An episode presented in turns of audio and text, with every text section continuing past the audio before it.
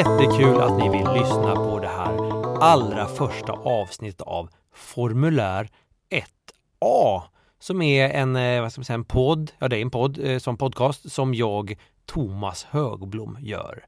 Eh, alldeles ensam faktiskt. Det, ni vet sådana här poddar där folk sitter, det är ofta en eller flera personer där folk sitter och snicker snackar i evigheters evighet och, eh, och ofta är man ju hemma hos någon. Det här, det här, jag är ju hemma hos mig nu. Och, eh, men jag vet inte det här med att jag är inte mycket för det här med att ha gäster egentligen. Man ska städa och koka kaffe och det ska mm, inte bakas kanske men bjudas så och eh, och sen visst, man kan ju göra sådana här saker på, via, via datan, via internet, via och, och telefon kan man också liksom göra sådana här grejer folk, med folk. Men jag tycker att man, mitt, man tappar någonting när man träffar en annan människa. Man tappar lite i ärlighet, för man vågar ju inte öppna upp sig riktigt. För, eh, nej men så här, för att till exempel om man tycker att någon är, är lite ful till exempel, då säger man säger ju inte det. Man säger ju inte det till en person, man kanske säger oh, har du klippt dig? Kanske man säger. Och det är sådana där saker som jag vill undvika med den här podcasten. Så jag har gjort så här att jag har skickat frågor till ett antal av mina bekanta de har fått svara via mail har de fått svara helt enkelt. Helt, vi har inte träffats eller pratat eller någonting. Så vi har löst, jag har liksom rationaliserat bort intervjuobjektet. Eh, Men för att få det här lite mer levande så har jag anlitat en skådespelare som kommer att eh, ja, ställa frågorna faktiskt. Vi gjorde det på det viset. Liksom. Det, det blev lite enklast. Det var enklast då. Ja, och det är väl lika bra att vi kör igång med den här grejen. Ja, eh, premiär för Formel 1A. Och eh, första eh, gästen, vad ska man säga, intervjuföremålet, det är Jesper Röndahl. Och här Jesper Röndahl, fråga nummer ett till Jesper Röndahl. Vilka är dina fritidsintressen? Och ja, på den här frågan svarar Jesper, spela dataspel, dricka öl, gå på bio. Det kanske man inte kan tycka så mycket med eh, fritidsintressen så här, men jag tror det är många som gillar att göra detta. Spela dataspel, det kan man ju faktiskt. Eh, det har gjorde jag förr i tiden också, men jag har inte tid. Det tar för lång tid tycker jag. Jag har ju också, liksom Jesper, lite småbarn, en småbarnsförälder, så jag vet ju inte hur han får tid till det här. Det kan vara så att han försummar sina barn helt enkelt, dricker öl och går på, lämnar barnet hemma. Full, raglar iväg med en jävla dataspel i huvudet hela tiden. Så kan det vara. Eh, så gör han på fritiden. Eh, vi går vidare. Eh, fråga nummer två. Om du fick ändra på ditt utseende, vad skulle du göra då? Ja, och här svarar Jesper så här. Ha en generösare hårväxt på huvudet. Det är det, det han känner. Han vill ha det samlat på huvudet. Helt jag, har inte, jag har aldrig sett Jesper naken någon gång. Jag har sett dem i många konstiga situationer. Aldrig avklädd. Så det kanske har, det har liksom fördelats på ett eh, dåligt sätt, tycker han, hans hårväxt. Det kanske är att, att det är väldigt mycket på något visst ställe och jättelite på andra. Och på huvudet, tycker inte han har så lite hår på huvudet, jag tycker han ska vara nöjd faktiskt. att det här, nej, det här tycker jag, det här liksom på något vis lutar åt att han är någon, få, någon slags fåfänga som sipprar fram här tycker jag. Vi går på fråga nummer tre. När kräktes du senast? Mm. Och här kommer lite, så här, lite anekdotsvar och det är så här.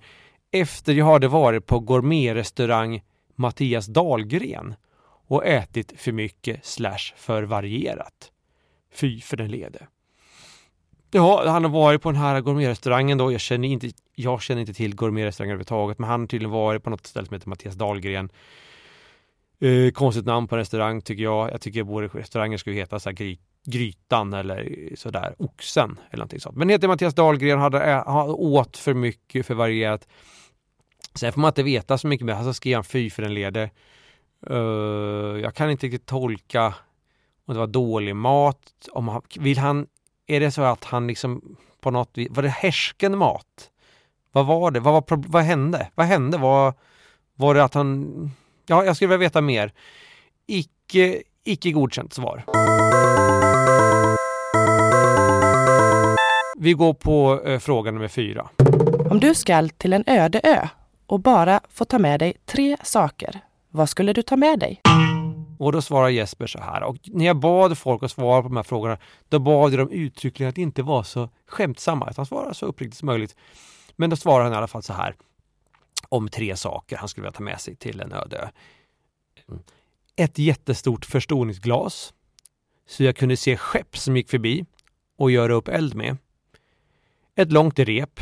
Jag vet inte exakt vad jag ska ha det till, men det hinner jag väl räkna ut. En bastkjol. Ja. Det här med liksom eh, att eh, man skulle se skepp med ett förstoringsglas, det är ju bara tramsens svar. Det är någon slags, det är, nu kommer humorn här, det är något nervöst. Det är allvarliga frågor, han börjar tramsa till det, det är försvarsmekanism. Eh, göra upp med eld med förstoringsglas kan man såklart göra. Långt rep, ja vad ska man, ja det är klart, man, det ska man ju hänga sig med. Det är det man ska ha till ett rep till på en öde ö. Bastkjol, återigen lite tramsigt svar, men det kan ju vara så att man vill liksom piffa till sig, det kanske är några infödingar på den här ön och man vill liksom verka attraktiv och inte hotfull. Så att, eh, ja, men jag tycker det var lite, jag skämtar bort det här svaret lite grann. Vi går snabbt vidare till fråga nummer fem. Hur tror du det är att jobba som skolkkurator? Ja, och här tror ni att här var det något fel, att det ska vara så skolkurator. Men det är så här att när jag skickar ut de här frågorna då, då var det faktiskt jag, jag skrev fel, det var ett stavfel, det ett korrekturfel helt enkelt. Så står skolkkurator i det här formulär, i det här frågeformuläret. Så, men det är liksom, jag tror, jag, jag vet inte, liksom, jag vet inte riktigt vad Jesper har svarat på. Om han har svarat på skolkkurator eller skolkurator, hur det är att jobba som en sån. Men han har i alla fall svarat så här.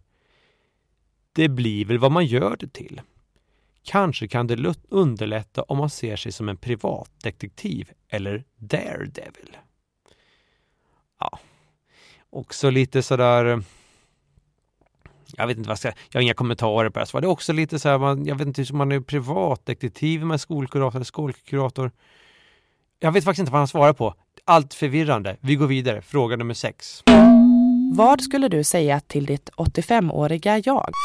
Mm. Och då säger Jesper så här eller säger, han skriver det eh, så på ett tangentbord antar jag. Eh, du ser det inte och du kan inte göra något åt det.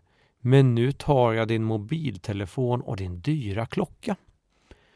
Återigen så lite skämtsamt svar tänker jag, eller, eller jag vet inte, eller så är han så. Det är ett, så han, en ulv i fårakläder, ett as, ett, han som stjäl saker från gamla människor. Även om den gamla människan är hans själv. En mörk sida av Rönndahl. Och också lite, han gillar ju vetenskap och så han tar för givet att när han är 85, alltså det är ju, det är ju 50 år kvar, då, då skulle han liksom, då skulle, då, att det finns mobiltelefoner och klockor och sånt där. Lite visionslöst, kan jag tycka.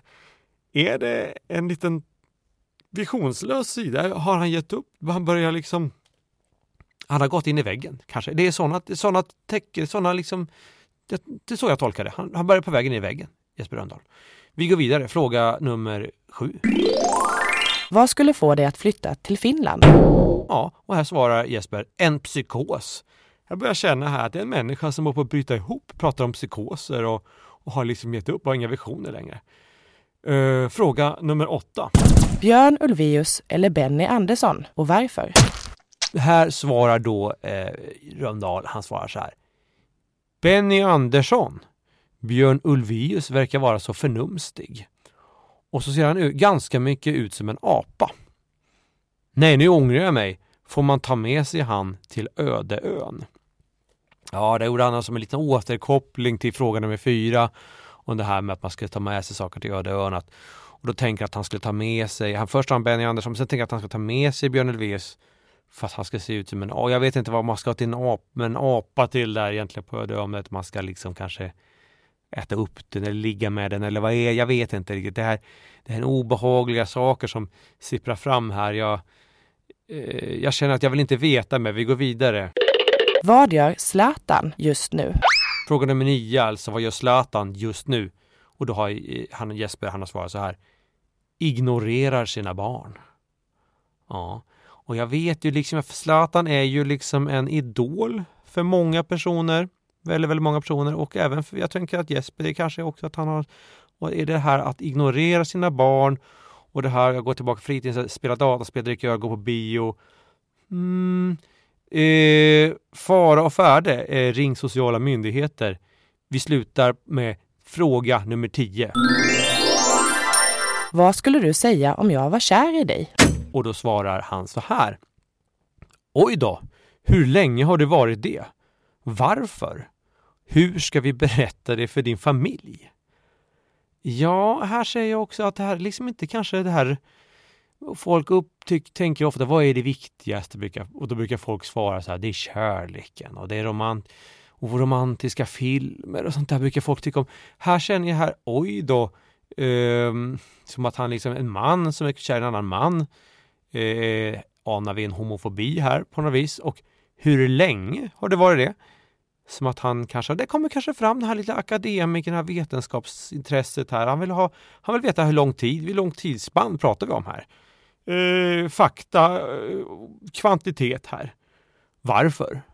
Ja, det är såklart Jesper, man kanske inte alltid kan svara på vissa saker här. Det finns saker här i universum som inte går att vägas och mätas. Och varför, varför blir man kär i någon? Ja, det kanske har med molekyler och allt möjligt att göra.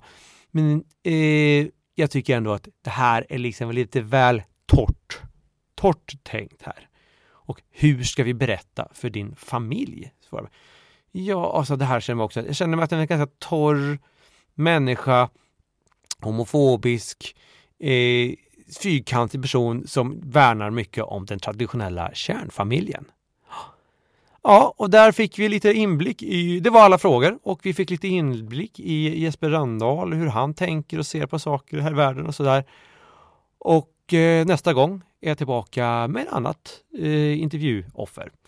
Eh, fram till dess, ha det så bra och lycka till!